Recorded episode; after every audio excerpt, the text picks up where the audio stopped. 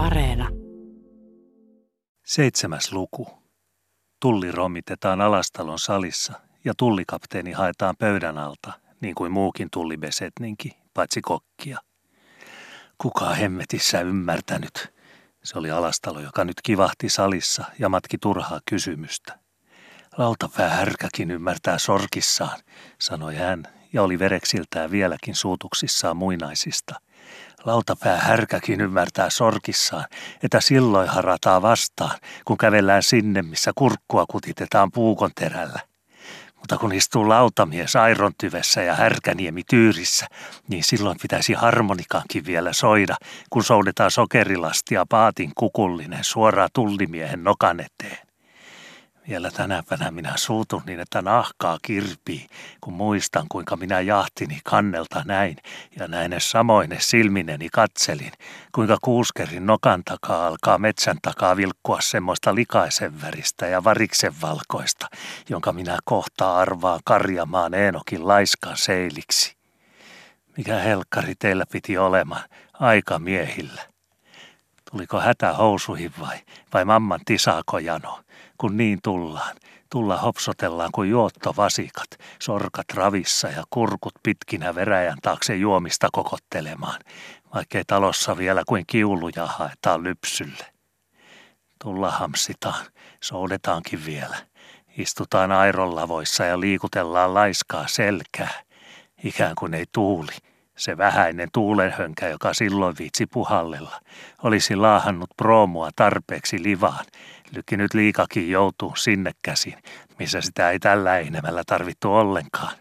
Mistä se tällä hetkellä olisi saanut pysyä niin kaukana poissa kuin viisa siiri pysyy kaukana kissan pussikaan kynsistä. Soudetaan laiskotellaankin vielä, sanon. Ikään kuin ei sitä selän virkistystä olisi voinut säästää parempiinkin toimituksiin. Minä olin niin kiukkuinen, että kihisin. Olimme juuri Tullin kanssa niin pitkällä, Tulli oli rannassa paketteineen rantamakasiinin kyljessä jo ennen minua. Olivat luusineet Rantalahdella meitä odottelemassa jo viikon päivät. Olimme siis niin pitkällä, että kun köydet oli töijätty ja jahti tuuvattu möljän viereen, olivat luukut avatut ja tullimiehet kokkipoikaa myöten muljaamassa suolasäkkejä ruumassa, katsomassa olisiko säkkien alla mitään, joka haisi heille nenää paremmin kuin suola. Minulla oli kirkas omatunto – ja selvä, vaikka vähän vajaruumainen lasti, niin kuin tiedätte. Ja puhelinkin sen vuoksi parraikaa ja koko miehen suulta tullikapteenille, joka seisoi vieressäni kannella ja kyttäili, mikä lyhyttä kurkkua oli ja silmien pienissä pippuran näkevää, luukun suusta, tulisiko mitään parempaa näkyville. Laskettelen toimellisia siis ja pääsen juurikään sanomasta – Selvä siis, 80 tynnyriä suolaa, tullivapaata tavaraa. Muuta lastia ei olekaan ruumassa, ellei Tukholman möljältä ole juossut hiiriä sekaan. Saamari sittenkin, vahvistin, kun pitää olla ihmisen rehellinen tässäkin iässä vielä, eikä edes sokeritoppaa uskalla pistää joukkoon.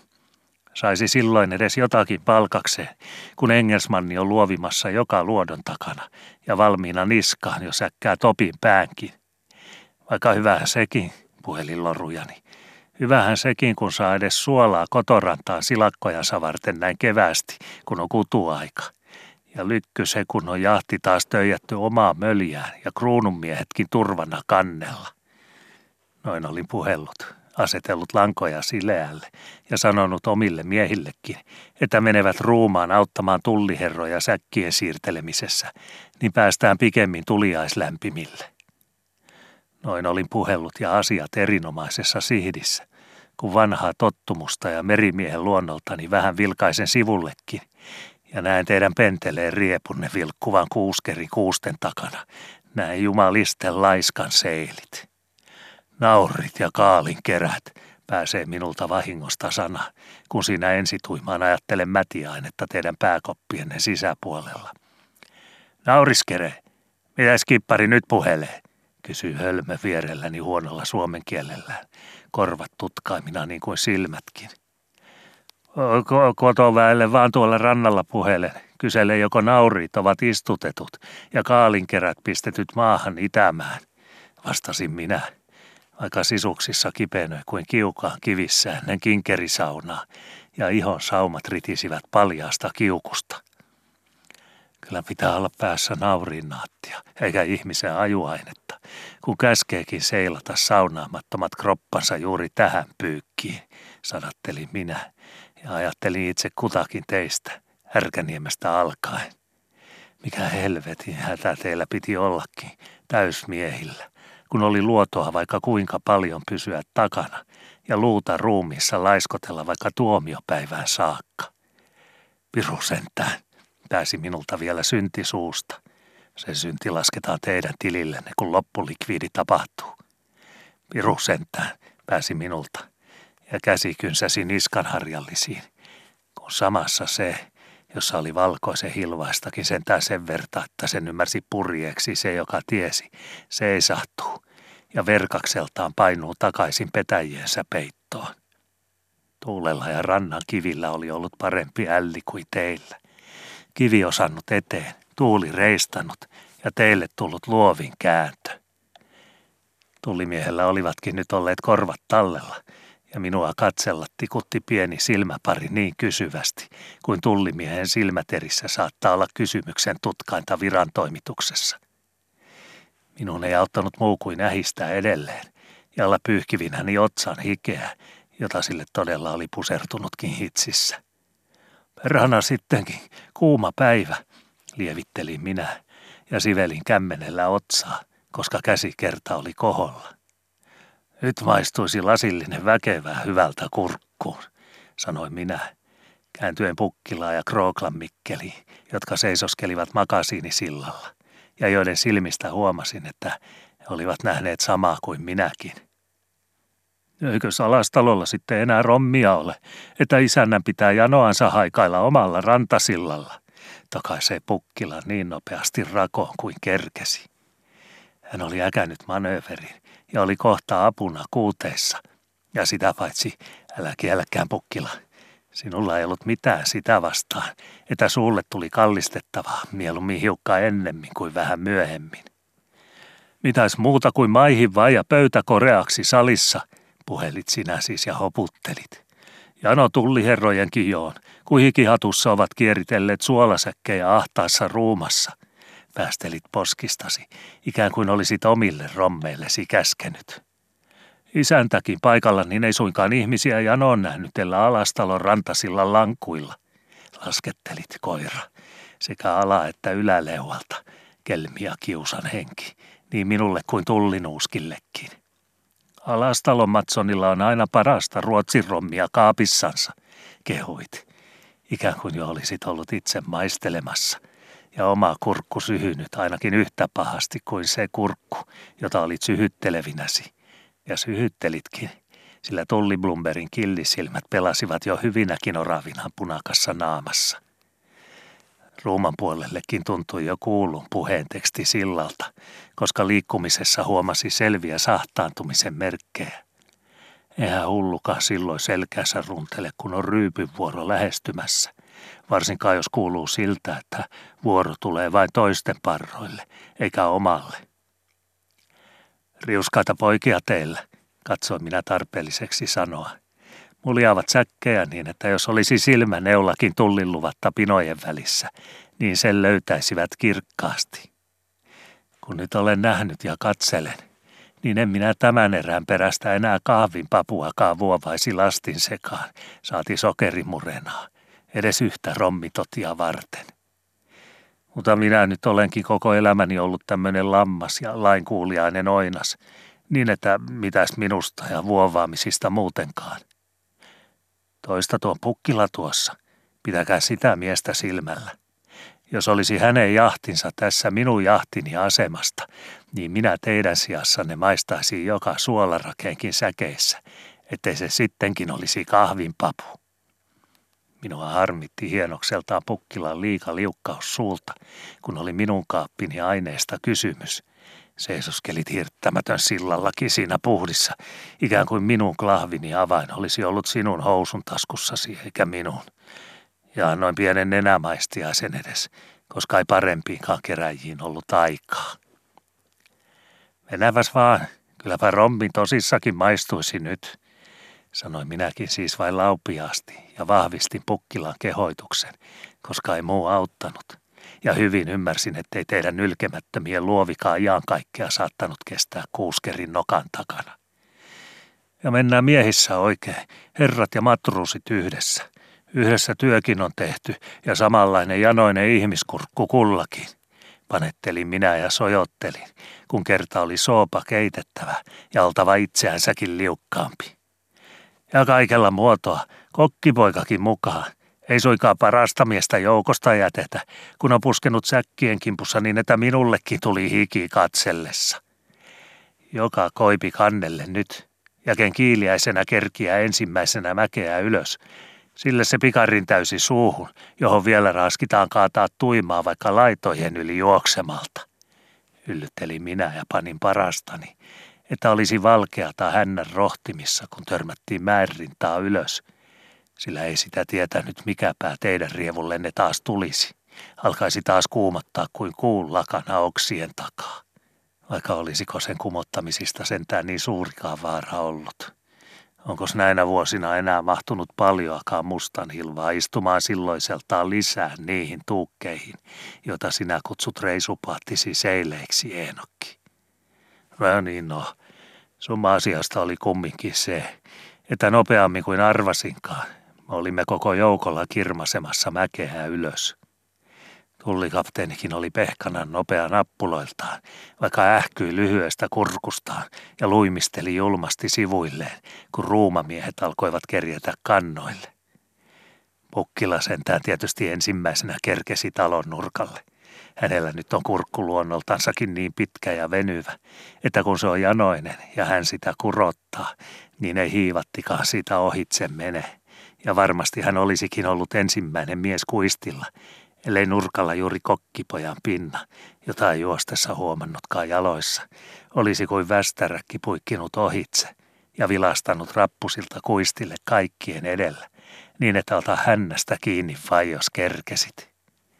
Virkkupoika ja oikea merimiehen penikka on käynyt merikoulunkin jo, ja Ekkeröön Ekblom on antanut parkkinsa fyörättäväksi. Viime suvena hullissa nauroimme yhdessä muinaisillemme, kun istuimme meklarilla toditettavina. Koko liutana siinä oltiin samassa jo muutkin kuistilla. Tullikapteeni sentää ja minä viimeisinä, koska olimme lihavimmat, eikä rankikaan silloin paljoa meinaa, kun on ryypystä kilpajuoksu.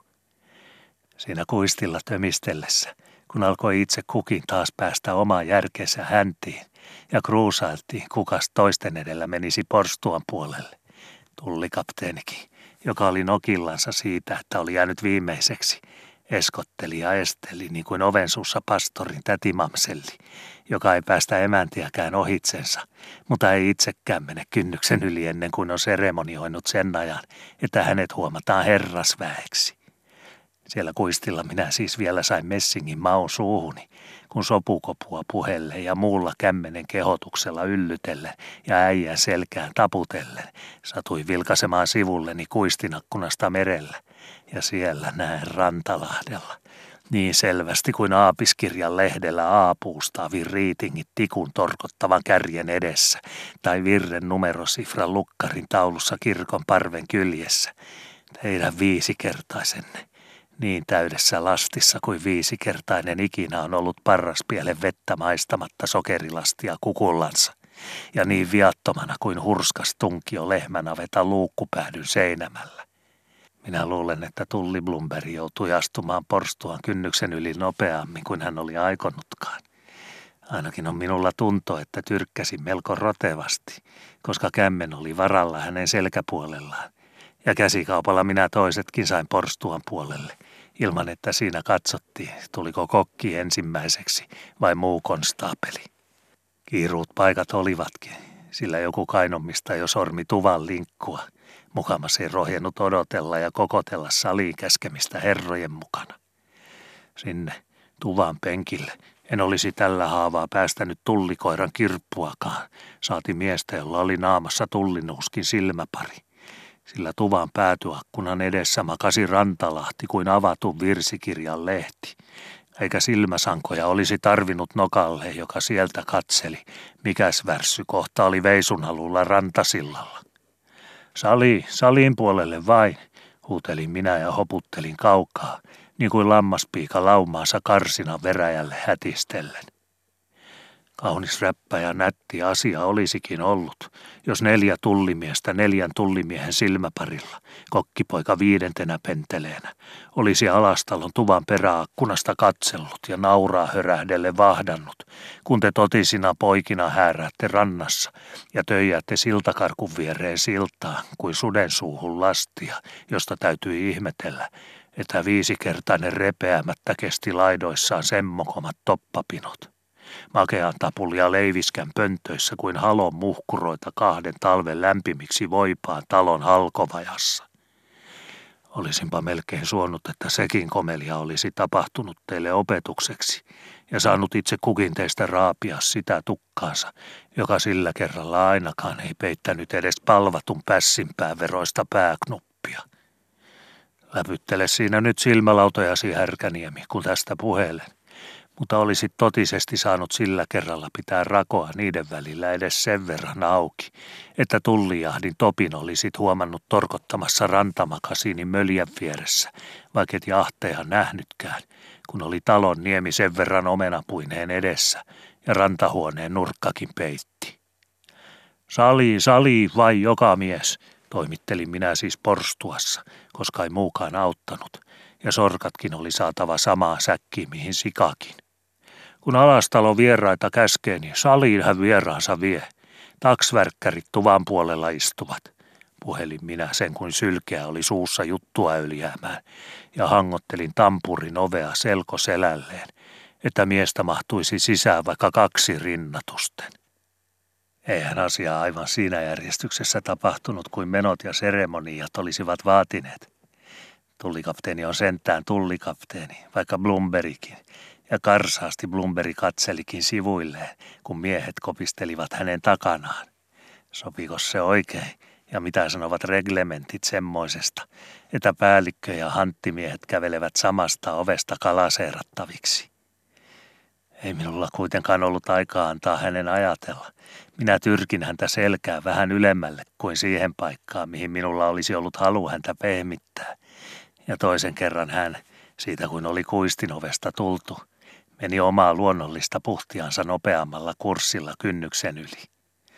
Ei täällä kainostella ja turhia kruusailla, sanoin minä. Esivalta edellä. Ymmärrän minä sen, että kapteenille kunnia kuuluu, puhelin minä, koska oli puheltava, kun oli oma suuvuoro, ja varjeltava toisenkin ajatuksia turhilta pyräyksiltä. Kun vasikkaakin taluttaa, niin silloin on parasta pitää juoksumenoa friskinä omissa sääripiipuissa ja siirtää omiakin nappuloita, minkä räätäli on housun verkaan mittaa leikannut, niin oma ajatus ei kerkiä sikiämään mullikan päässä, ennen kuin kuka ties vasta karsinan puolojen sisäpuolella veräjän takana. Viimeisenä miehenä reilingin ylitse, kun partailla on jano ja haahti hotkona särppää merta. Ensimmäisenä miehenä lavitsoilla, kun on pöydällä kumottava ja kukullista kokolla omaan partaan. Se on merilaki kapteenille. Puhelin minä, kun jo koko liuta saapasteli salin puolelle. Kapteeni kävellen tänne peräsohvalle, miehet hidastellen ovinurkassa ja painoen toistensa selän taakse, mikäli oli muita tyhmempiä eturivissä seisomaan. Arvasi sen nimittäin hitaampikin järki, että salissa istuminen ei elämänikään kestäisi, ja että joskus palattiin jahtiin takaisin taaskin ja komentoreglementteihin, ja että silloin oli parempi, ellei nyt jäänyt oma naama pläsipuoleltaan liika selvästi harmittamaan kapteenin silmää, koska hänen kuitenkin joskus täytyi kasastaa miesten nurkkaankin. Mieliala oli kummallakin kulmalla selvästi lommolla. Sen haisti paikalla. Kapteeni tuhisteli vihaisen kaltaisenaan enäänsä, vaikka vielä kulkikin siivolla kriimun päässä. Miehet näyttivät, sen mukaan kuin kullakin heistä oli huomaamisen järkeä, semmoisilta, joilla on jalka vielä astumassa, mutta varvas valmiina vetämään itsensä takaisinkin, jos vaarallisemmalta alkaa jalanpohjan alla tuntua. Ja pukkilakin, jolla sentään piukoissa paikoissa tavallisesti on luonto tallella, liikuskeli kapteeni takana peräsohville päin, niin kuin liikutaan omenan varkaissa, jolloin pienimmältäkin krapaukselta on löydettävä jalat altaan.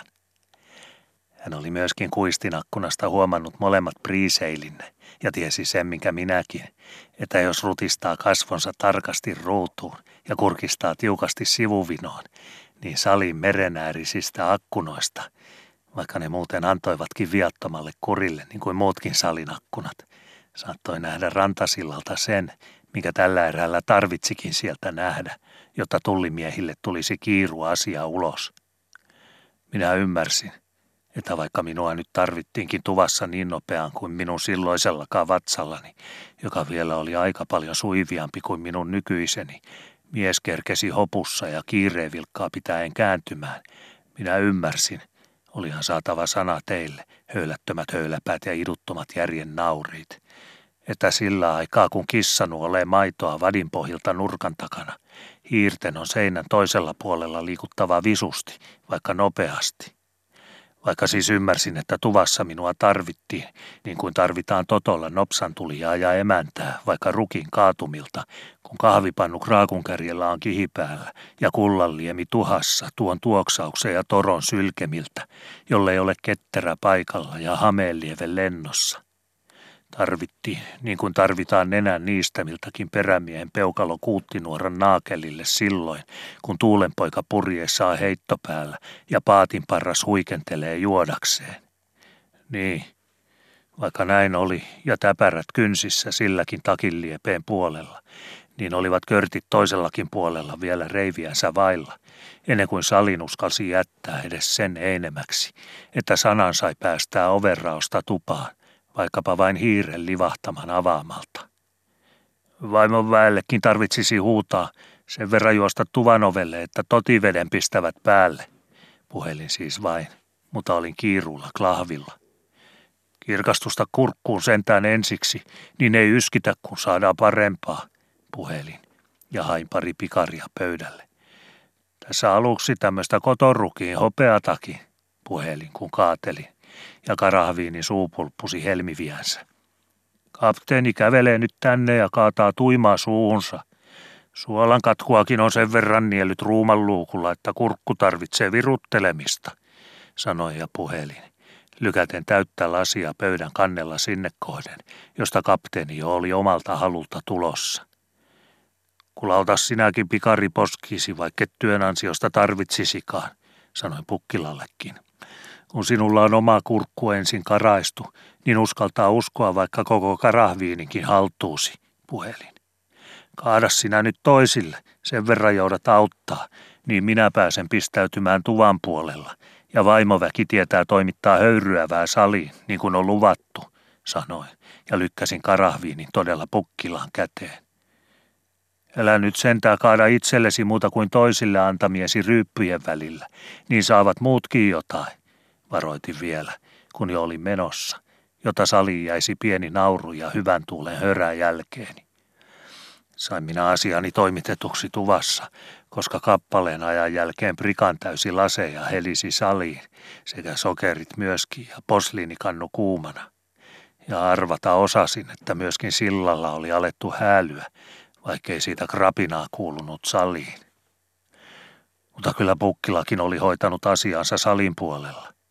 Karahviini seisoi tyhjänä pöydällä ilman tilkan pisarettakaan pohjallaan, ja silmäparit vilkkuivat jo tukkaharjasten alla hieman sen rohkeampina sekä keinutuolin lavitsoilla että ovinurkassa. Sorom no, ajattelin minä ryssäksi. Tässä pian päälle täälläkin päristään kamratteina. Tullikapteenikin on jo siirtynyt keinutuolille istumaan. Saittekos muut mitään vai yksinkös pukkila omaa kurkkusa kaiken kaasi? Puhelin minä jutun aluksi kohta saliin palattuani ja menin kohottelemaan tyhjää karahviinia pöydältä.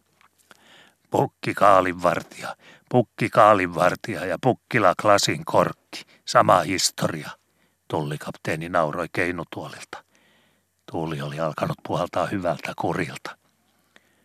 Millä skippari nyt viruttama oma kurkku, kun tiskivesi kuitti, Kapteeni kysyi ja hihitti vielä samaa menoa hyvältä kyljeltänsä, ja silmät kiiluivat vahingon iloisina nuppeina päässä.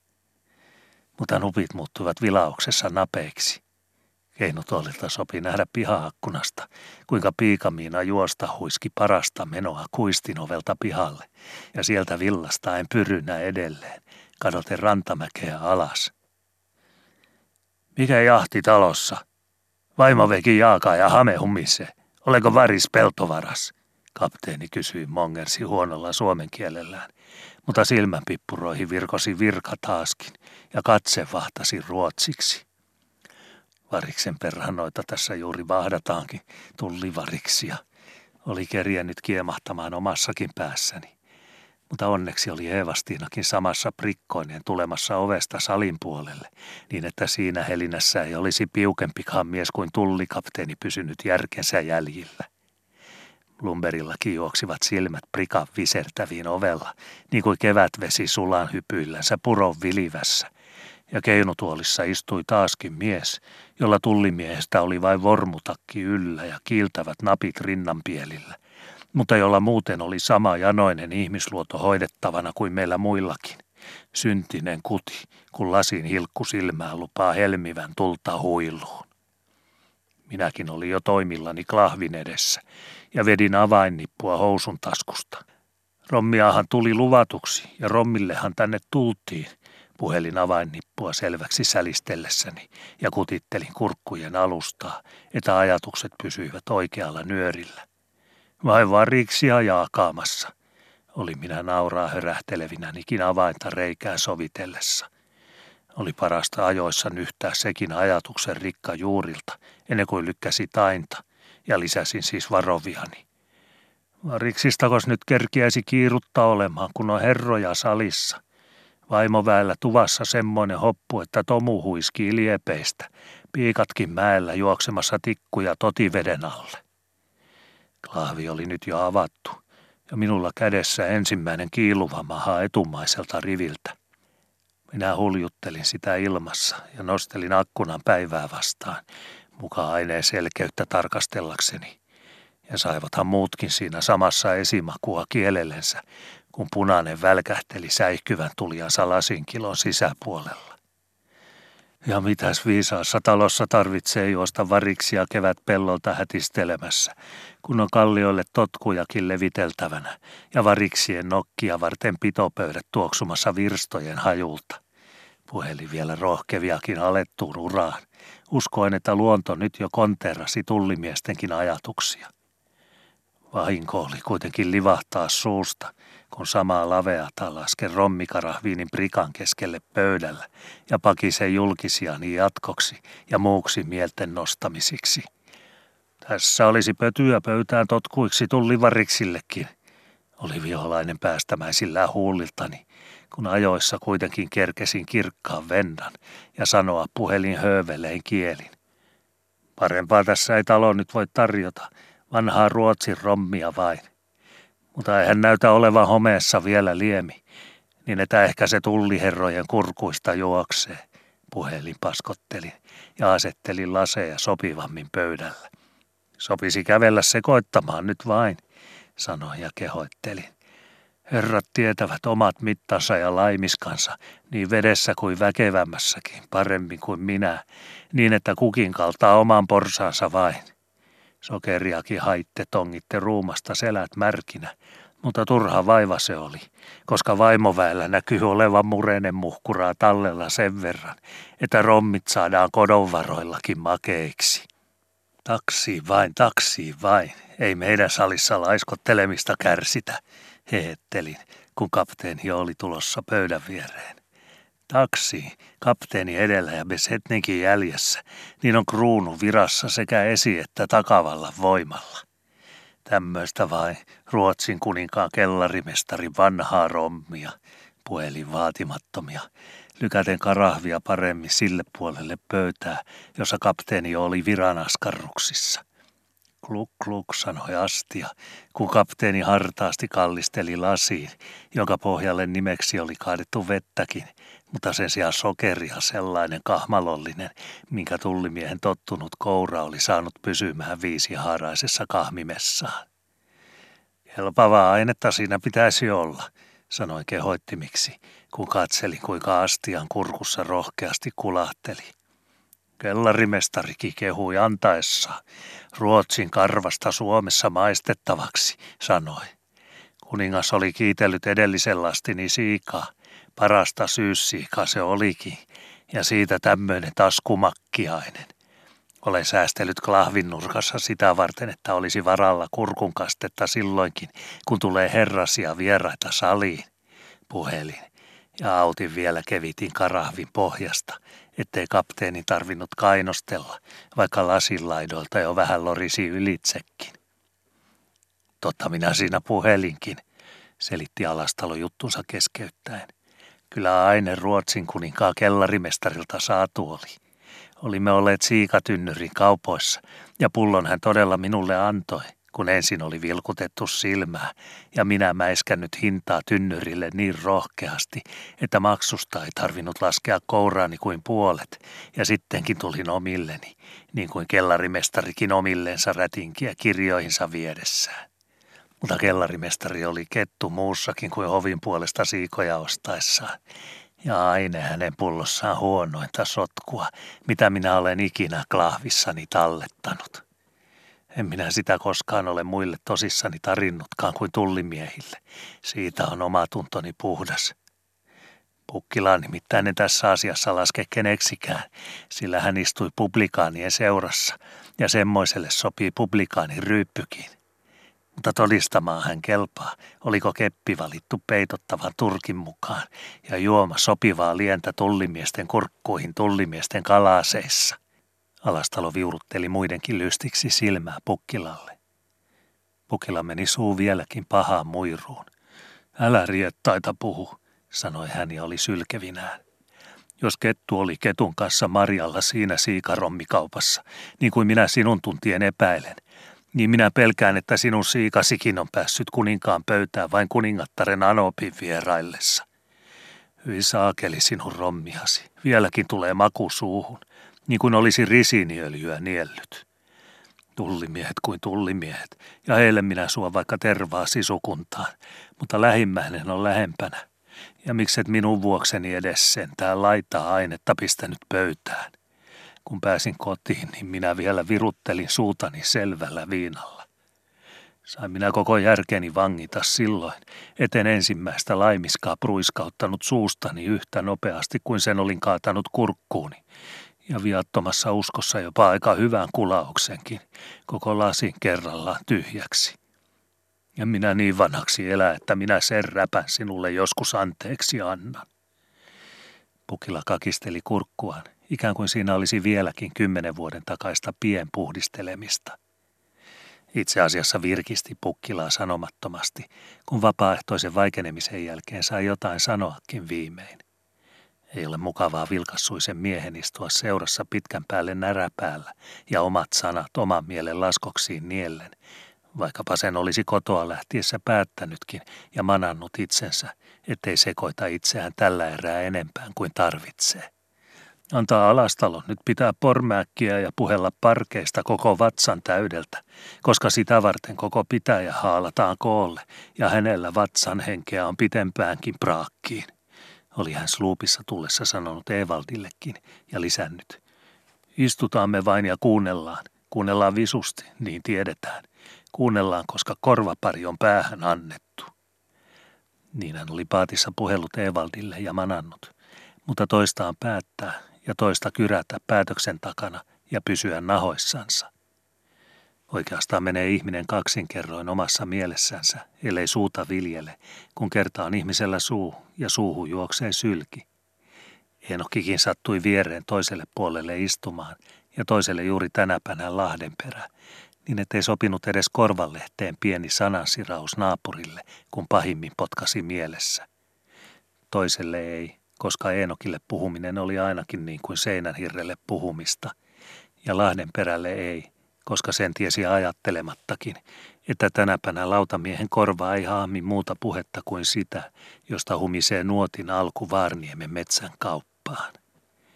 Ei ihminen pahalla päälläkään kuitenkaan koko päivää elä huulipartansa imeskelemisestä, ja oma vaikeneminen on jumalatonta kuulustelemista korvaan silloin kun muut prätisevät ja oma leuka saa levätä jouten.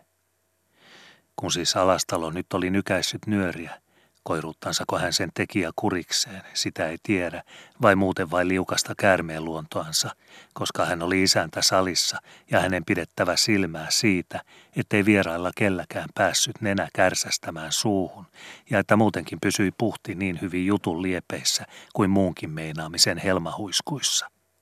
Kun alastalo nyt siis oli auttanut alulle ja päästänyt tyrän kokkareelta mielen patoutuneen saon, niin ei pukkilakaan enää kristi-ihmisenä ja lähimmäisen veroisena itsellensäkin viitsinyt ja jaksanutkaan kauemmin vastustaa luontoansa ja kiduttaa sitä osaa lihastansa, joka hänellä oli kieleksi suuhun annettu. Totta maari ihminen sentään puhua saa, vaikka harmittaakin sisuksissa, ajatteli hän. Ja keltäs minun oikeastaan lupaa tarvitsee kysyä, jos sanonkin jotain ja omaa partaani käytän. Ei suinkaan ihmisen itseänsä tarvitse rääkätä, kun kiusa on kuitenkin vain oma. Perhana koiras sinä sittenkin, sanoi hän siis alastalolle ja päästi tunnustuksen.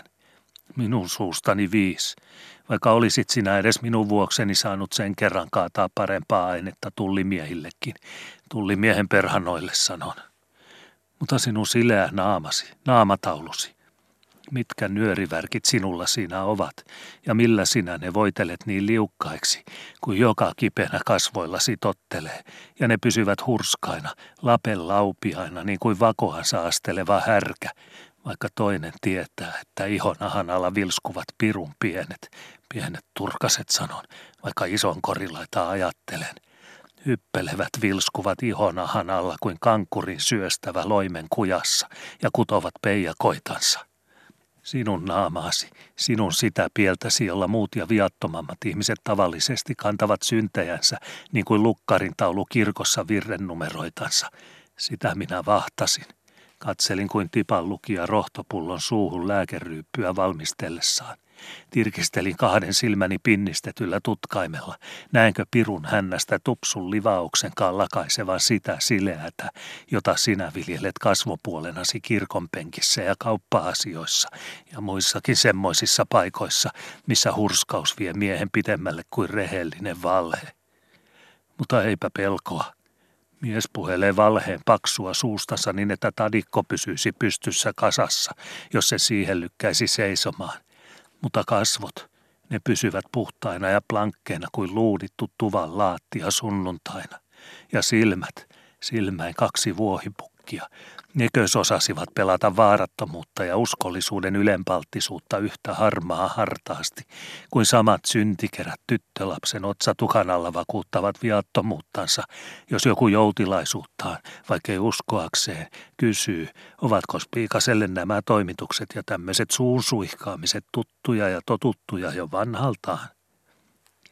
Kissan petokin permannolla on mukava katseltava, kun sillä on hiirenpoika vahdattavana pussikkojensa välissä.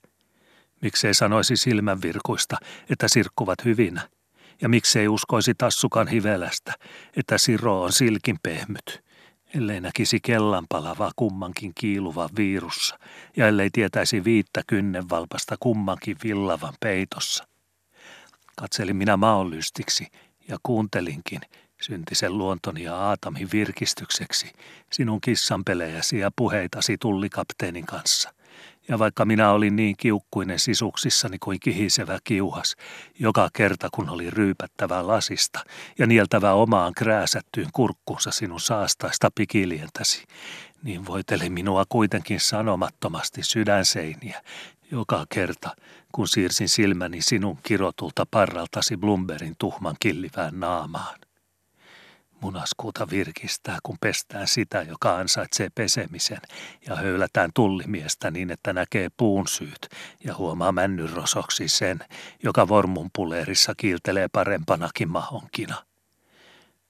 Semmoista tullimiestä puijaa paremmissakin asioissa naurussa suin, joka on niin yksinkertainen, että antaa itsensä puijata lasin vieressäkin ja tyhjentää hurskaaseen partaan rommin paskaa hyvänä rommina, ajattelin ja harmittelin, kun en itse ollut enempiä yritellyt.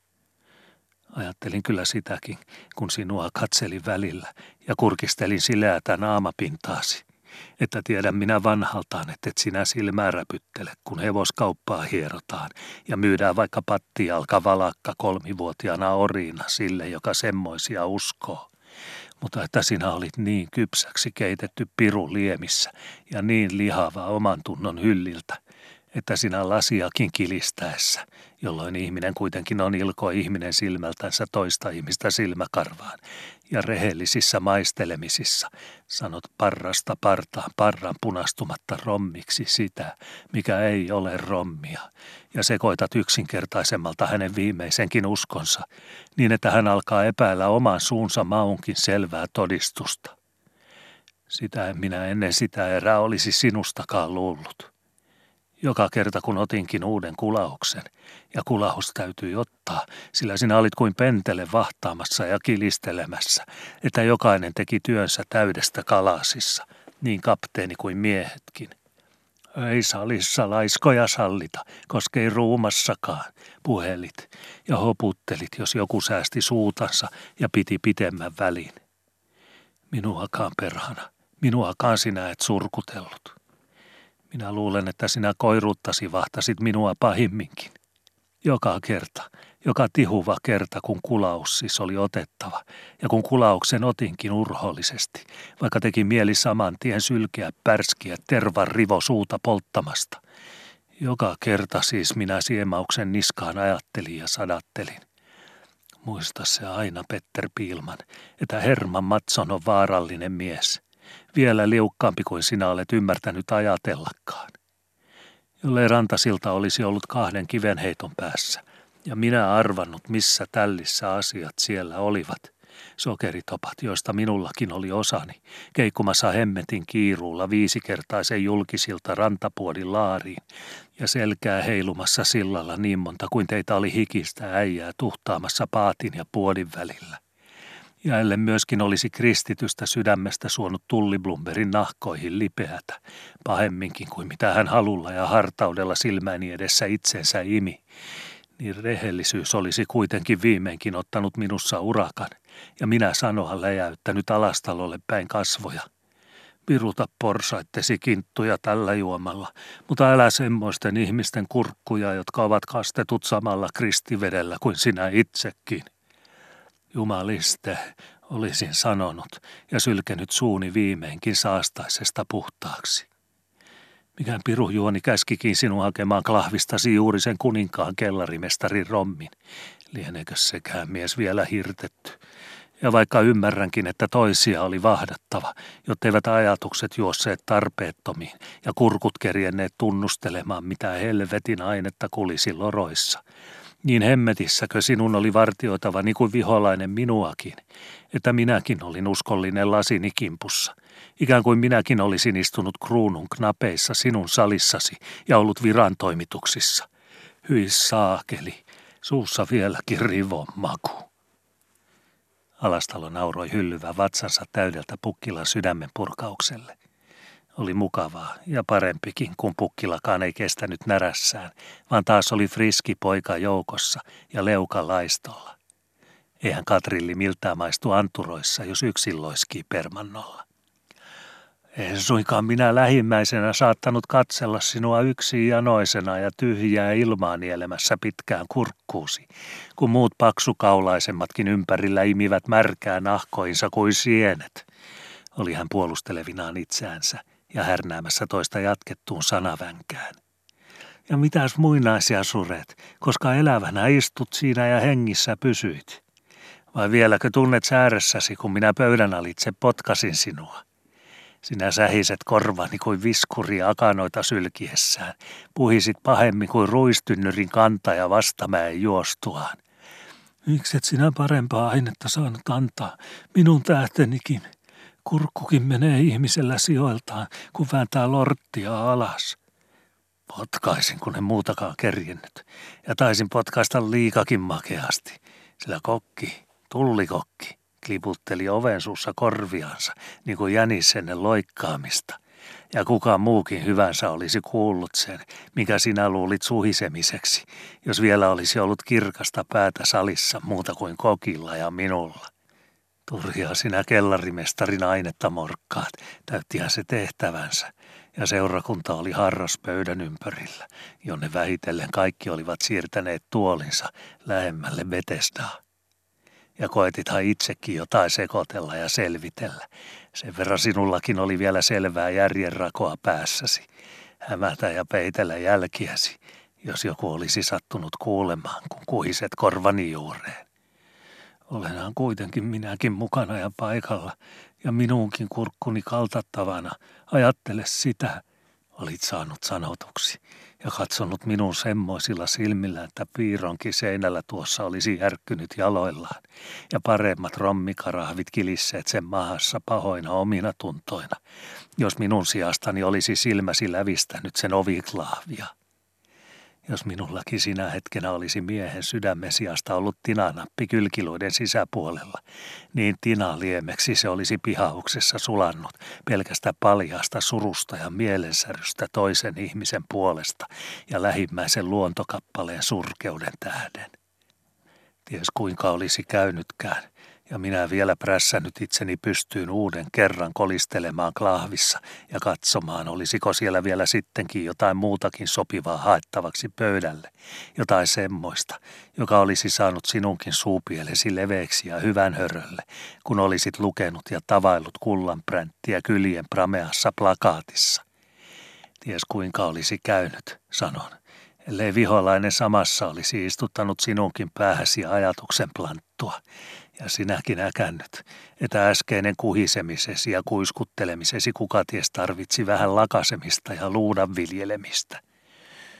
Tulimaisen hyvää ainetta, sanoit sinä siis päistikkaa kapteenille, ja maiskuttelit suutasi niin väkevästi, että hiotumpi mies kuin kapteeni olisi paikalla huomannut sinun juoksevan valheen köyttä naakeliin. Kysyin juuri kuiskuttelin, puhisin alastalon korvaan – puhuit sinä ja toimitit ja olit viattomia selittelevinäsi kapteenille, vaikka silmäpentelesi lähetti siltä nurkalta, joka oli minulle päin, myrkyn makkiaista minun maistettavakseni.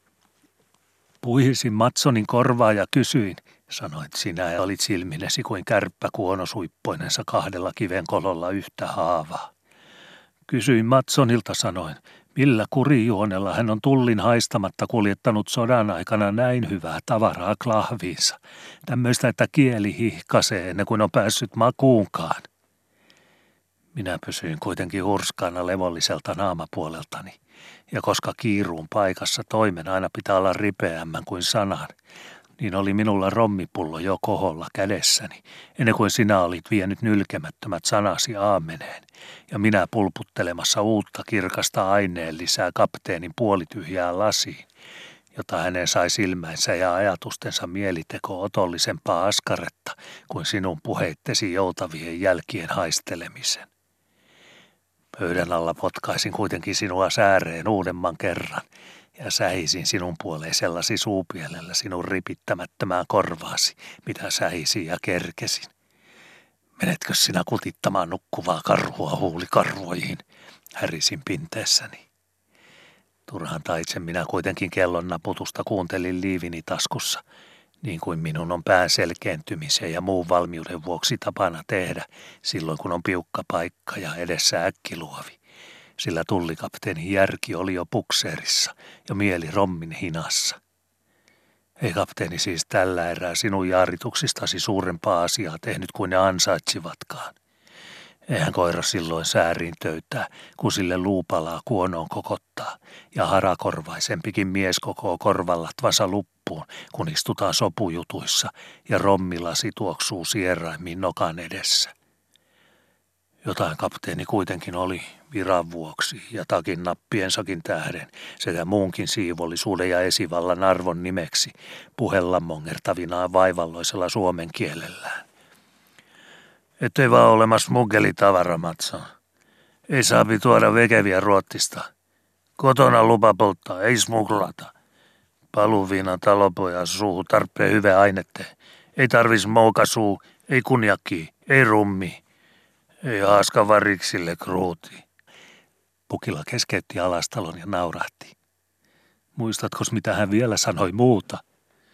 Sinun viljelee rumpin liika paljon, Matson. Liika suuri vatta. Suurempi vielä kuin minulla.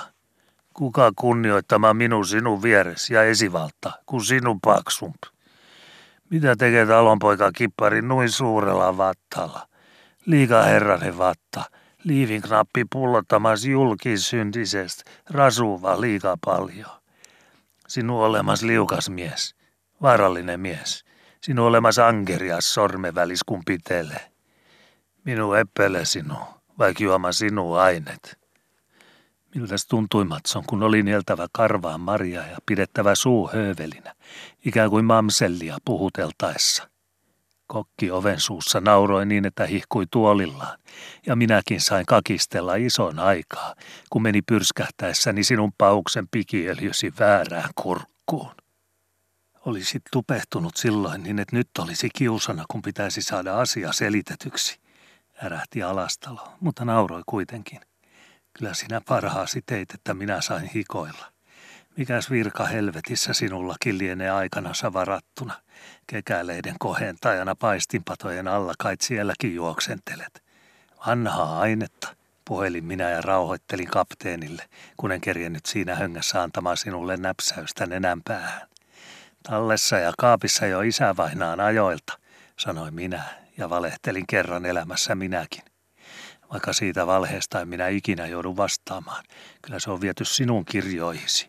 Sinä asia siihen pistit, että valehdeltava oli. Enkä suinkaan minä itseäni varten ja omaan kurkkuni viruttimiksi tuommoisia aineita kaapissani tallettele. Selitin minä asiaa jatkoksi ja olin hurskas, vaikka olinkin semmoinen mies kuin pukkila seurassa. Mitäs minulla sitten olisi tarittavana, jos omiin nahkoihini parhaat pulppuisin, kun tulee herroja, taloja, isosia vieraita, niin kuin nyt? Vai minä uskaltaisin kuljettaa jotain salaa tullilta maihin? Halu kyllä olisi, sitä en minä kiellä. Valehtelisin, jos kieltäisin. Tälläkin matkalla. Oi pahus, kuinka minua kiusasi. Kysyin itseltäni ja tukustin omaa tuntoani. Enkö sittenkin ostaisi jotain tuliaisiksi, Ruotsin punssia edes pullollisen. Jos sattuisi tullijahtikin olemaan kotorannassa odottelemassa, olisi kuitenkin tuoretta suunavajaista tarjottavana, eikä tarvitsisi vanhoja kopeloida kaapista. Tuoretta ja friskempää, että herratkin saisivat virkistystä, kun ovat saaneet kuivin suin odotella. Kysyin ja koetin parhaani, mutta eipäs. Luonto ja rehellisyys pysyivät kankeina vaan niskakarvoiltaan, ja tyhjä vesiä nyt litkottaisiin, jolle olisi ollut vanhaa tallella. On jumalaton asia tuo, kapteeni, että ihminen on sydämeltään liika rehellinen ja pelkuri.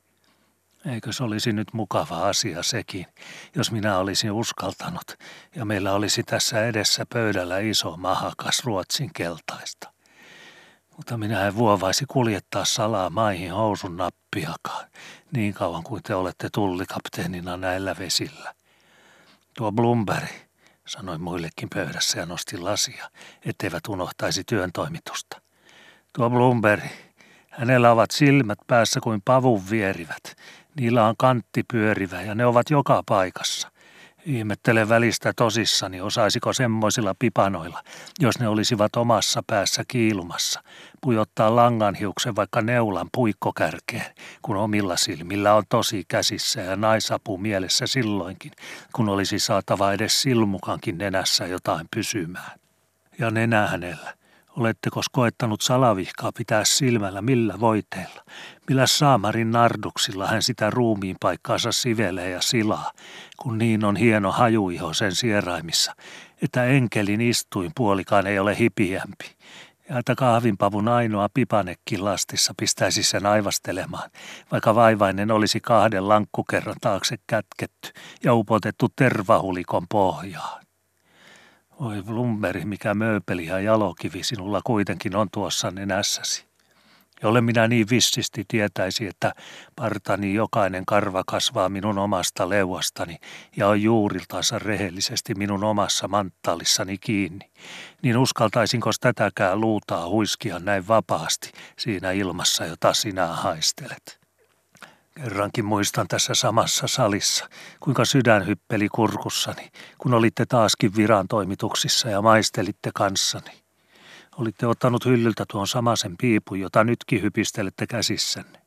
Ja jumaliste silmiäni en ollut uskoa, kun kuljetatte noin vain, ikään kuin muissa ajatuksissa, ja niin kuin muuten ajankuluksi nenäkarvojanne kutitellaksenne, piipun vartta koko sen pehmeältä sahviaani osalta nenän alustaanne myöten. Te haistitte asian, vaikka te sanonut mitään, ja tosi olikin. Samalla reissulla minä olin varustanut Tukholmassa uuden nahkavarren piippuuni, vaikka en ollut arvellut asiata sen arvoiseksi, että siitä olisi ollut tehtävä tullille ilmoitus ja deklaratsuuni. En minä teitä ja teidän nenäänne jutkuttamaan uskaltaisi ruveta, en unen näyssäkään. En vaikka kymmenen ruplaa maksettaisiin paikalla käteisellä kouraani. Toista tuo pukkilampi ilman tuossa, sanoin kaataen viidettä kertaa kapteenin lasin täyteen ja lainaten pukkilallekin semmoisen silmän katsauksen, että hän ymmärsi minun liikkuvan velan maksuissa. Toista tuon pukkilalla tuossa, sanoin. Ikävä sanoa oman pitäjän miehestä, mutta kyllä hänen kanssaan on viisanta kapteeninkin olla varovainen. Parta hänellä kyllä on rehellinen ja oman leuan kasvattama niin kuin minullakin, mutta muusta en minä takaa miehessä mitään. Kiittäkää onneanne, että se mies on vienyt sekä jahtinsa että kaljaasinsa Vehmassalmen pohjukkaa sammaltumaan. Sen tähden istuu nyt täälläkin norkkimassa, että saisi suolasäkin säynäitänsä varten, kun sen saa riskittä rannassa kierittää paattiinsa. Mutta auta armias, että se mies vuovaisi oman nahkansa ja köliastiansa semmoisen luodon taakse, jonka toisella puolella Engelsmanni saattaa kyttäillä, niin syntiä tapahtuisi ja hänen lastiansa saisi muljata aika lailla, ennen kuin sokerijoukosta löytäisi suolasäkinkin, joka avattaessa ei olisi kahvisäkki. Minä sanon ystävän sanan, koska yhdessä juomme. Varokaa hänen partaistansa miestä. Hän on sitä lajia kylmäveristä sorttia, että hän voisi istuttaa teitä salissansa ja juottaa koko tullibesetningin salakuljetetulla rommilla, sillä aikaa kun oven takana porstuan puolella kahvisäkit pinotaan seinän nojoon ja sokeritopat marssivat ullakolle. Minä tikistin silmäni melko vahvoiksi, kun minä tätä sanoin, ja koetin kuinka likelle tullikapteenin ymmärryksen karvoja jo sai käydä, ilman että järjen valkuaista alkoi läpytellä. Liika varhain minä sillä kerralla vielä kuitenkin olin kohennellut nauriin naattia. Vielä ei ollut muhkuran mukula niin paksu juureltansa kuin minä olin uskonut. Tullivarikset, niin kuin variksia ovatkin, ovat tottuneet karvaampiinkin liemiin, ja niiden kurkkua saa viruttaa väkevällä, niin kuin ankan selkää vedellä, eivätkä pahukset muuta kuin pyristele höyhenkarvojaan niiltä paikoilta, joita on kastettu, ja ovat raittiita taas, ja pyristelevät tupsujansa niin kuin kukko tunkion harjalla. Tullikapteenin pentele oli nopeammin ketarillaan kuin arvasinkaan. Siemasi kyllä lasinsa tyhjäksi pöydältä poskinsa kaiken varalta, ja tuoli kaatui kolisten laattialle selän takana – mutta minun sanani porstuasta ja kahvisäkeestä oli istunut päähän. Ja eikös vainenkin äijä keikkunut porstuan ovelle käsin, vaaperoinut kintuillaan kuin samanen ankan kyntys, josta äsken sanoin. Eipä olisi uskonut, että tullimieskään liikkuu viidennen lasin jälkeen ketaroillaan niinkään livakasti kuin siinä liikuttiin. Huomasihan kyllä sen, että pääpuoli ruumista jo olisi tuuvattu vahvaa ylilastiin ja että jaloilla olivat omat meininkinsä siitä, mihin päin kurssi olisi sträkätty. Pyrkivät vimmatusti etukamarin ovelle, silloin kun nenänpriimas kuitenkin selvästi torkotti pukspröttiä porstuan ovea kohden. Mutta kun on urhollinen ja ottaa luovin mutkia, kun kakluunin kulma tulee eteen, niin klaaraa mies asiaan kuitenkin, kun komennon pitää. Koitin minä rauhoitella ja tyynnytellä, että ei mitään hätää, että ei totivesi vielä ole loppu. Kannussa on, ei tuvasta tarvitse mennä hakemaan. Ja Kaasinkin jo hulisteli hädissäni kapteeni lasiin. Tällä kertaa kuitenkin silkkaa sekoittamatonta rommia, niin paljon kuin laitojen sisäpuolella varisematta pysyi, koska huomasin, että kiuas oli sitä lajia, joka vaatii vahvan löylyn. Porstuan ovelle kuitenkin tultiin, ja se saatiin kuin saatiinkin auki, vaikka sarana puolelta aluksi haettiin, kahmittiin lukon kahvaa Ja kapteeni katsoi kuin katsoikin, niin kuin virka vaati, porstuan puolelle. Jokos ovat saaneet kahvisäkit pinotuiksi porstuassa, pääsi minulta pirun kurillinen kysymys, kun en malttanut itseäni, ja kapteeni kurotteli sen verran kuin lyhyessä kurkussa oli kurottelemista päätä overrausta porstuan puolelle, vuovaamatta kuitenkaan sitä askelta kynnyksen ylitse, joka varmasti kaikkien merilaskujen mukaan olisi kumonnut ainakin yhden miehen säkiksi porstuan permannolle. Jokos kapteeni on haistanut tarpeeksi raitista, täällä olisi taas uusi lasi pöydällä odottamassa, sanoin ja nostelin, kolistelin taas kapteenin tuolinkin pystyyn pöydän viereen, vaikkei se manööveri enää minultakaan peräti sulavasti tapahtunut. Kokkipoikakin oli jo juoksemassa auttama, vaikkei sitä apua tarvittu. Taisi minullakin olla jo jonkunlasin aavistus päässä, kun oli tyhjennettävä muille esimerkiksi. Kapteeni oli kuullut minun sanani ja arveli kait muutenkin, että viran velvollisuudet olivat kunnialla täytetyt, sillä kurssi oli nyt jo taas pöytää päin. Vaikka arvata sen sai, että pöytää päin oli matka, sillä aikamoisia koukunkonsteja osasivat jalat keksiä lystikseen sillä lyhyellä reitillä, joka oli ovelta tuolin haminaan. Jos yleensä voisi ihmisellä tulla surku tullimiestä, niin kyllä sydäntä olisi rääkännyt katseleminen, kun miesparka yrittää pari askeletta vinoon ja kolme yhtä harrasta päinvastaiseen sihtiin, ennen kuin on puolen askeleen mitan eteenpäin sitä kurssia, jossa on pöydällä täyteen kaadettu lasi odottelemassa, kun sinne asti pääsee. Mutta visu pääknuppi miehellä oli, se on sittenkin tunnustettava. Vaikka jaloista ei enää ollut paljon mitään tietoa, niin Annas kun hän noukkii kahden askeleen välillä ja vaarallisen ylihaalauksen jälkeen silmäntikkuihinsa kokkipojan, joka on laattialla palaamassa paikalleen oven suussa, autettua minua tuolin pystyttämisessä pöydän vieressä, niin on järki paikalla kintuillaan miehen päässä. Miten sinä siinä kävele laiskana, poika? Juokse kippa puuriin. Meidän jahti tarvis vahtin, sanoo hän, ja silmät ovat päässä kuin knapit. Mitäs kapteeni Turhia, tuli minulle kiiru. Tuossahan jahti keikkuu tovessansa möljän vieressä akkunan alla. Eivät meidän västäräkit varkaita ole, vaikka hyppelevätkin kannella, sanoin nauroin. Ja torkotin peukalollani merenääriseen sivuakkunaan, jonka takana näkyi palanen tullijahdin täkistä omenapuun oksien välitse. Ja siellä todellakin pari västäräkin viatonta tullibesetningin virkaa hoitamassa.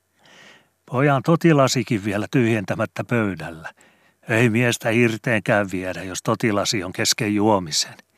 Mitä te parasta miestänne kuivin suin lähettäisitte ulos? Älä lähde, rahoitin minä kokkiakin. Kapteeni laskee leikkiä vain. Pienin mies vasta oikein totinsa tarvitseekin, että kasvaa. Näet sinä sen kapteenin kävelemisestäkin, ettei kapteeni tosiaan meinaa kun varvas sieppaa kolme kvarttia sivulle ja yhden kvartin eteenpäin puolen kyynärän matkasta, niin varvas hioo silloin valssia ja sanakin hänellä veivaa samassa tahdissa, niin että sitä on noudatettava nuottien kaarteissa eikä travikaupalla karaten.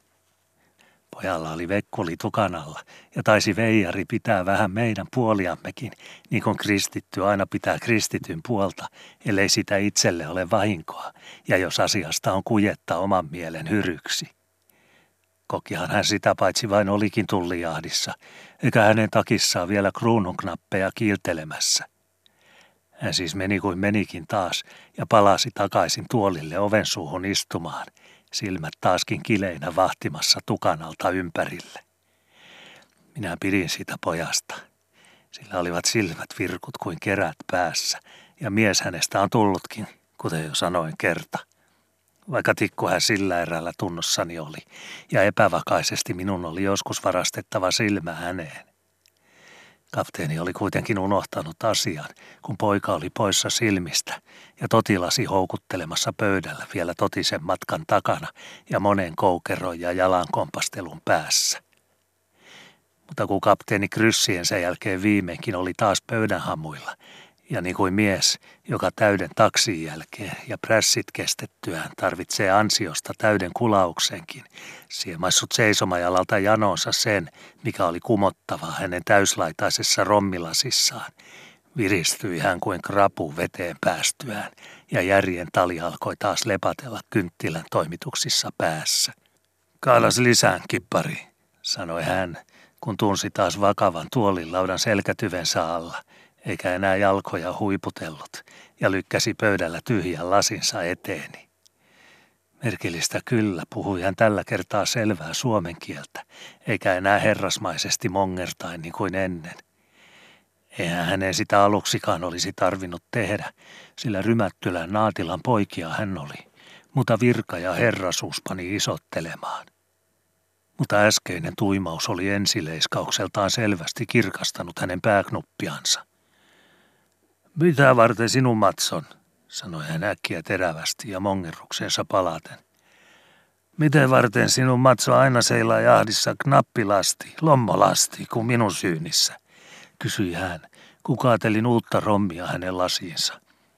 Minua aina ihmettelemä ja eppelemä, kun luukku avata, ja ruuma pohjan lasti kuin kanat ripaus kanan perssestä.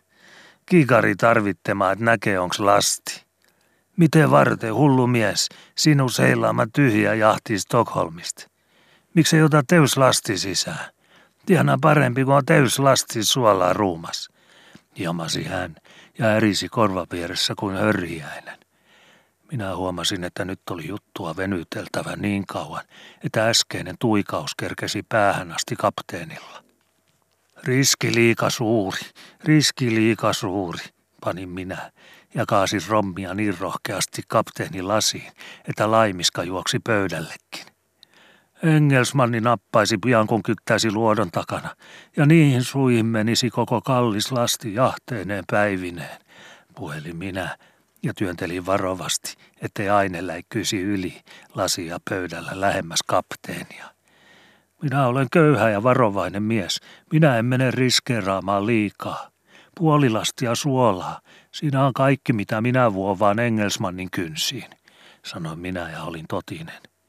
Kun saisi seilata maahan sokeria ja kahvia, silloin olisi laita toinen. Silloin kannattaisi seilata täysi lasti, lastata ruuma täyteen ja pinota täkillekin sen verran kuin reilinkien sisäpuolella varisematta pysyy, lisäsin ja oli vielä totisempi. Kuin sinä puhelle, Matson. Sinun olemassa sittenkin yksinkertainen mies, vaikka liipattu pentele. Sokeri ja kahvi paljon tyyris. Engelsmanni nappa sokeri myös. Riski paljon suuri sinun ruineerattu mies. Ymmärrys hoi. Blumberin silmät alkoivat olla kyllä aika sameat, ja niiden oli vaikeata molempien yhtä aikaa tämmätä tutkainta minuun, mutta harmaan perukoilla piili vielä kuitenkin joku epäilyn koira vahdissa, ja minun täytyy pysyä nahoissani. Tosi kyllä on, että minun alkoi kärsivällisyyteni olla lopussa, ja minua rupesi kiukuttamaan, kun ei mies pehmene, vaikka niin rehellisesti juo. Hän oli jo tyhjentänyt lasinsa taaskin, ja hivutti tyhjää minun eteeni uuden kerran täytettäväksi. Sinulla huono järki, mutta hyvä rummi, sanoi hän. Ei minun muu auttanut kuin jatkaa nuottia siis vain. Minä asetin naamani taaskin laupiaaksi, niin kuin olisin istunut kirkonpenkissä isonpitäjän rovastin saarnaa kuuntelemassa. Kaasin pulputtelin uutta karvasta tyrkytettyyn lasiin ja puhelin paskottelin. Te olette sitten viisas mies, kapteeni. Järki hieno niin kuin hiuksen karva. Merkillistä, kun ei kruunukaan ole huomannut. Teidän kaltaisianne miehiä, kun istuisi föörvalttareina tullikamareissa keinutuoleilla keikuttelemassa ja sikaaria polttelemassa, niin milläs me vaivaiset enää eläisimme luodoillamme? Mennäyöhti se unen te noukkisitte ihmisen päästä kuin täin ja sakottaisitte, jos syntiselle on sen aikana näytetty tullaamaton kahvin papukin, vaikka lasiraameissa. Voi totisesti, niin pitkälle en minä olisi surmikseni ymmärtänyt järjelläni poukata. Mutta tosi se on, toisenkin kerran tosiasia, selvä kuin pläkillä kirjoitettu. Miksei Engelsmanni voisi napata täyttä kahvilastiakin, niin kuin täyden suolalastinkin. Ei kaiketi auttaisi siis muu kuin seilata minun kahvia ja sokeriakin vain puolilastia, sanoin minä nöyrästi ja olin entistäkin hurskaampi. Mutta eikö oteta lasia vielä, jos sopii, lisäsin ja lykkäsin auttelin hänen eteensä sitä lasia, jota hän jo itse sormi haritteli. Prehtimies, prehtimies sinun Matson, taputteli kapteeni minua olalle. Sinun olemas prehtimies, mutta saakeli yksinkertainen. Engelsmanni nappa Bolle lasti yhtä hyvin kuin teos lasti. Skol Matson, sinun järkesi kulke kuin täi, täi tervassa, mutta minun hyppää kuin kirppu, kirppu lakanalla. Perhana mukava ryypätä rehtien miesten parissa. Tulliherra ja tullipreijari ovat kamraatteja, kun he ymmärtävät toisiansa. Visanen knuppi samalla Blumberilla, niin virutettu pää sisäpuolelta kuin vuoden vedessä maannut katiska. Ja nyt vasta alkoivat merkit puhua, että ajatuksen nilkolta olivat holtit helppaamassa. Mies puhui vääntämättä sitä kieltä, jota osasi. Aika jo olikin, sillä minulla alkoi kellarimestarin Rommio veisata viimeisiä virsiään karahvissa ja astia pahasti kevittää käsissä. Sitä oli viljelty tihuvasti viimeisen tunnin kestäessä, eikä se mikään Tsarpatin lesken kruukku ollut. Kyllä sen pohja aikanansa paljastui. Minä olin jo ihmetellytkin ja sadatellut sisuksissani, että se tosi tässäkös vielä todellaan edessä, että minun sittenkin on kuitenkin haettava kaapista oikeata ainettakin, jota miehet raskitsevat juoda vain keskenänsä. Ei pullossa enää todella ollutkaan kuin laimiska pohjalla, kun sitä huljuttelin ilmassa ja koettelin, olisiko enää puoltakaan lasin täyttä lähtemässä perukolta poroa, jos lääkettä ikään kuin vielä tarvitsisi parantaa. En minä sentään enää ollut nopea ja hätiköinyt turhia. Kun flakun kärjet kerta ovat kääntyneet ilman mukaan, niin kyllä myötäisen vetoseileihinkin kerkiä, ajattelin ja säästin laimiskaa. Tiesihän minä lasin mitoistakin laskien sen, että tullikapteenilla ihmisjärjen mukaan piti olla täysi lasti päässä, ja että nyt oli maltettava odottaa vain, niin kuin kylvömiehen kylvössä siunausta. Sen tunnustan, että hengitin minä helpotuksesta, kun tälle tällille oli päästy ja tervaskanto käännetty kyljellensä. Sillä kyljellensä oli Blumberin ajatus jo selvästi kallistunut. Hän ei enää huomannut siirtää tyhjää lasiansa minun eteeni täytettäväksi. Nyt saisivat miehet jo ruveta kuulumaan rannastakin pian, ajattelin minä, ja siunasin muutamassa ajatuksen välissä jo muinaista kellarimestariakin ja hänen rommiansa. Oli sinullakin viisautesi vanha kettu, kun tämänkin minulle aikoinasi petkutit, ajattelin. Oli nyt sitäkin sorttia minulla, jota raskitsi antaa tullimiehille tarpeeksi. Turja sinä pukkila, sanon uuden kerran, ainetta morkkasit ja suutasi väänsit. Maistumisen laita olkoon kuinka hyvänsä, mutta asiansa se ajoi tullimiesten päissä kuin poika – vai kummanko olisit sinä hetkenä ottanut helpommin taksiksesi? Tanssinut potkutusta tuvallaattialla täysi taikinahulikko sylissäsi vai pistänyt Blumberin liikkeelle rantasillalle tullisyyniä toimittamaan? Alastalo naurahti juttuunsa hyvällä omalla tunnolla ja katsahti ympärilleen rauhallisella vatsalla. Hän tunsi, että hyrinä oli juossut parrasta sillä nuotilla kuin tottuneelta mieheltä pitää, silloin kun isännän on kohenneltava mieliä salissaan ja pidettävä vieraitansa semmoisella suun höröllä ja mielen mehulla, etteivät leuat piukistu ja istuta joukossa kuin kirkossa silmät sitkaina. Tiesi hän luonnoltansa ja vanhalta pyytäjän tottumiltaankin, ettei ongellakaan auta pitää vavan vartta pitkän päälle liikkumatonna – sillä ahvenkin on luontokappale ja nuokahtaa, jos silmä liika pitkän ajan torkkuu saman houkuttelevan syöttiliaavan hievahtamattomiin. Vaan on vavan vaapuvaa taiteen pidettävä elon hengessä ja semmoisessa hienossa värinässä, joka ei äkkiseltään säikytä viisaskuonoista haistelijaa, mutta joka ajanolon herättelee halun huolet hersyville kylmän kitaluun pohjilla ja ärsyttää lopulta varovankin närppiään paremman järjen uhallakin – hotkaisemaan kiduksiinsa sen, jota oikeastaan oli alun alkaen asettunut vain joutilaisuuttaan ja vuoroin kummankin silmären kanssa huvitukseksi katselemaan. Siten on kalamiehen tehtävä, jos tahtoo kalan onkensa kärkeen, oltava elävin toimessa, vaikka liikutaankin hiljaa ja huomaamatta. Ja sittenpä ihmistenkin silmien edessä ja niidenkin nokan haistavilla lihavan syöttiä vilkutellessa – Silloinkin on liikuttava sekä taiten että rohkeasti.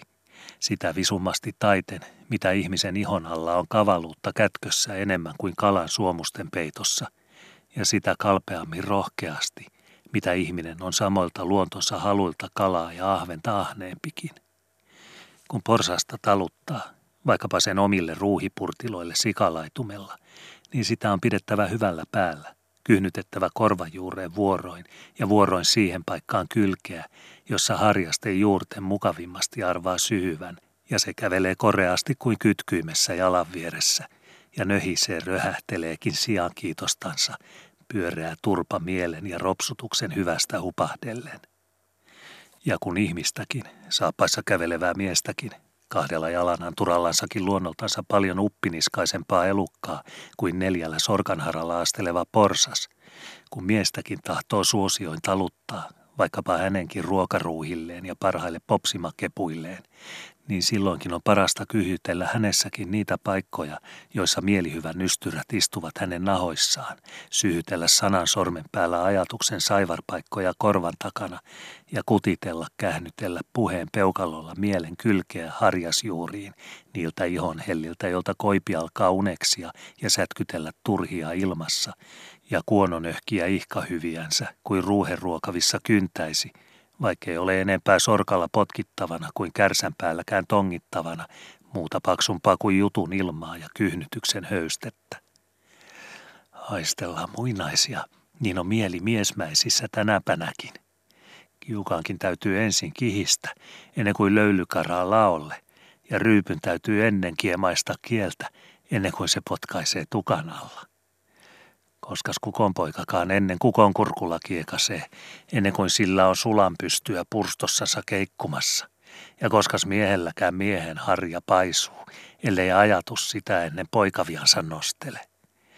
Ikenet helliksi yksin puheisiin ensin, niin kuollaan liikkeellä ja suu löysällä muuhunkin, parempaa ja poikivampaa juttuun. Alastalo katseli ympärilleen salissa. Asioihin päästään – kun ensin on hierottu ne nystyrät pehmeäksi ja juoksuherulle, joissa ajatus on mahlalla. Ne olivat tiestin aikoja ne, ja tuhansia riksejä keikutitte te rantasillalla puolinturviin suolatiinujen taakse, sillä aikaa kun meillä oli meidän hitsimme salissa, sanoi hän, menne jo pitemmälle nuoteissa ja siirtäen tammilautasella nappulaa jo eteenpäinkin – Eihän hän sitä tarkoittanut, että juttu jäisi tähän kesken ja loppuisi näihin sanoihin, eikä hänen sitä tarvinnut pelätäkään. Liika selvästi olisi vähemmänkin tarkka katsoja kuin alastalo huomannut, että salissa oli monta, jotka jo odottivat sitä vuoroa, jonka väliin heiltäkin olisi sopinut sana. Olihan rantasillalla myöskin ollut oma kuhinansa sillä aikaa kuin salissakin, ja jos Härkäniemi saattoikin tyytyä piipunimemiseen silloin, kun joku toinen oli äänen päällä, niin oli siellä ollut sillalla toppien kimpussa muitakin, niin kuin esimerkiksi Lahdenperä, jolla jo virakin puolesta oli lautamiehen leuka ja tämän leuan saranat hyvin löysällä silloin, kun suukeräjiä pidettiin. Ei Alastalo siis sitä tarkoittanut, että juttu jäisi keskosilleen. Niilörppä ei ole järkimiehen koskaan lupa olla suultaan, ettei sitä juttua vetäisi solmuun, jota kuuntelemaan on muut narrannut. Hän vain sanoi tämmöisenkin sanan, koska arveli otolliseksi opastella ajatuksia oikeille torkotuksille. Sitä vartenhan hän oli koko jutun virittänyt, että muistuttaisi mieliin ne ajat, jolloin oli yhteisväellä kierretty rahaa kokoon niin, että nyt oltiin miehiä isosempiinkin. Ja koska sitä paitsi oli puheeseen jätettävä rakopaikkakin, niin kuin isännän sopii, jotta vieraistakin kuka, jos hänen huultaan siihen venytti, sai loven sanalleen – Huono pelimannihan se semmoinen soittaja olisi, joka itse loikkia loikiskelisi, minkä säärtä on koipiin suotu permannon keskilaveoilla, sillä aikaa kun pitokansa istuisi nurkassa penkeellänsä ja sihtaisi nenäorsiansa myöten lankurrakoihin laattiassa. Ei vieras sitä ateriaa, kiitä, jossa isäntä noukkii lihanpalaset padasta omalle lautaselleen, eivätkä jalakset sen miehen reenalla viuhkien virstoja jätä, joka valjastaa hevosensa reslan taakse itse revelläkseen aisapuissa. Vieraalla talossa suuvuoro, niin ei hän kehtaa puhua kuin myötäsukaa, vaikka ajatus olisikin vängän kynsillä. Ja mitäs hauen ajatuksista, jos vain koukku istuu omalta nielemältä poskiluissa. Puheleva mies on mies puheen siiman hinassa, kun vaikeneva on kala vielä oman purston potkimilla. Saappas miehet leukavireeseen, niin muu painavampikin leiviskä suomusten alla ui itsestänsä ja halusta jäljestä, mihin leuan pielestä piukottaa. Alastalo lähetti ympärilleen vilauksen silmistään kuin kahden pihdin raosta. Puhelkaa nyt, jos ikenille on laskenut jutun kuolaa. Liukkaammin seuraatte, jos oma nilja voitelee kupeita. Ettäkä minun katiskoihini vahingoksenne ui, ajatteli hän vielä, ja oli lihava hyvän mielen suopeudeltakin. Katraakin, lammaslaumaa, on etupässin laitumilla ohjattava sopumääkin edeltä astellen ja kutsutellen, eikä sarvipari harassa takaa kyöräten, kun on saatava, jolle järjellä niin viekkaudella, syytön ja omaa nenänhajua vailla oleva joukko siirtymään nypityltä ketokankareilta lihavammille noromaille, jotta kun taas hyviksensä puree vehmaalta ruohon runsasta poskiinsa, vierillä kuuluisi muittenkin mukava narskutus ja seura olisi turvallisena ja villavana yhä ympärillä. Ihminenkin on suopa ja seuralia selukka, kun vain on laitumen ketoa niin avaralti, että omat sarvet mahtuvat vapaasti ja kalisematta liikkumaan ja ruohon mehovaa purtavana poskiin niin viljalti, ettei oman turvan hopulta ja hahminalta kerkiä kuljettamaan kadessilmää vierilleenkään ja vahtaamaan niitä korsia, jotka katoavat suihin naapurinkin kielen korjaamina. Sopunahkaisena miehenä ja kehoittelun suopuus silmissä katseli siis alastalo nyt ympärilleen salissa vieraittensa kehää ja ajatteli vierasvaraisen isännän sydämestä, että jatkankin, jos korvat kuuntelemiseen kallistuvat, mutta lopetankin ja anna vuoron muille, jos kellä on kieli poikimassa. Olihan siinä sohvalla paikallansa pukkila, pukkilan piilman, joka aina oli valmis laattian keskelle, kun viulu vingutteli sitä nuottia tai puhepolskaa kierrettiin, ja jota ilman sitäkin alastalo äskeisillä jutuillaan oli vasiten kärttäillyt sanannuotan piuvaamiseen. Oli hänen vieressään Lahdenperä, lautamies, muutoinkin ja tavallisissa oloissakin hiljaksittain ja sanan pukahtamatta istuttaessa leuan mallilta ja huulien lerpalta semmoisen näköinen mies, että niillä silloinkin oli kuulevinaan pientä protinan muistoa ja puhumisen pihinää, ikään kuin puuropadassa, joka vastikään on käännetty tulelta kraakunnokassa jäähtymään ja vielä lieden nurkallakin pohahtelee kypsiänsä sisuksissansa ja muistelee kyhähtelee vielä paaden kylmilläkin äskeisiä kuumiansa. Nostapas tämä samainen puuropata uuden kerran kraakulle ja käännä verekseltään nokinen kylki taaskin liekkien nuoltavaksi, niin paikallapas on elämää padassa, puurolla ahdas olo laitojen sisäpuolella ja hidas nopea nuolasemaan sitä paikkaa äyrästä, josta vikkelimmin pääsee ylitse. Sitenpä istui Lahdenperäkin sohvalla nyt niillä mielen hiilustoilla, joita alastalo juurikään oli jutuillaan kohennellut ja liekkiin puhallellut. Ja ihmepä oli jo päältä katsellenkin, jos miehellä luonto enää kauaa voi pysyä kannen alla, ja se pata juoksematta reunojen ylitse, jonka sisuksissa jo omin pihauksinkin sylkähteli se kiha, joka koettelee, miltäs kohdalta parraskantti on matala. Sekä pukkila siis, että Lahdenperä olivat peräsohvalla niitä miehiä, joista vedonlyöjä salissa ei olisi mennyt kuin riskin kaupalla sanomaan, kumpi heistä ennen toistansa kerkesi ääneen, kun alastalo näin oli jättänyt sananrao muillekin. Ja sitä paitsi istui sohvalla kolmantena vielä sohvan päässä härkäniemikin, josta itse kukin tiesi, että sanaa hänen taholtaan ei tarvinnut vartoa, jos muut vaikenivat, ja tuli tilaa verkkaalle puheelle.